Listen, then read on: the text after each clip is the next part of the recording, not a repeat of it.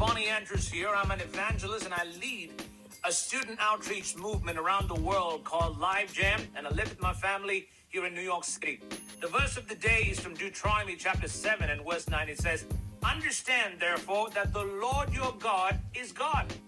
He is the faithful God who keeps his covenant for a thousand generations and lavishes his unfailing love on those who love him and obey his commandments.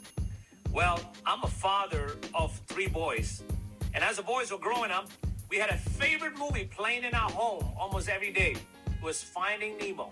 And in this movie, there is a character called Dory. And guess what? Dory has got a problem. She's got a short term memory problem. And I think as Christians, we have a short term memory problem. We have forgotten who our God is. And that's exactly why Moses, in this passage, is reminding the people of Israel as they come out of captivity and enter into the promised land.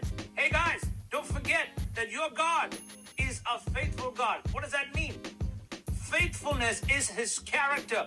That means he is reliable, he's trustworthy, he's true to his word, he holds on to his promises.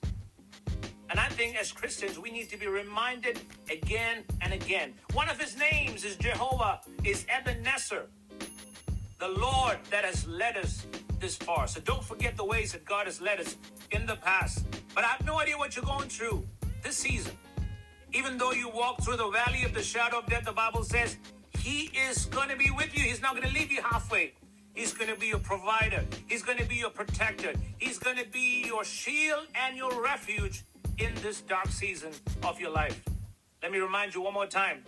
My God, your God, is a faithful God, and He loves you with an everlasting love. Blessings.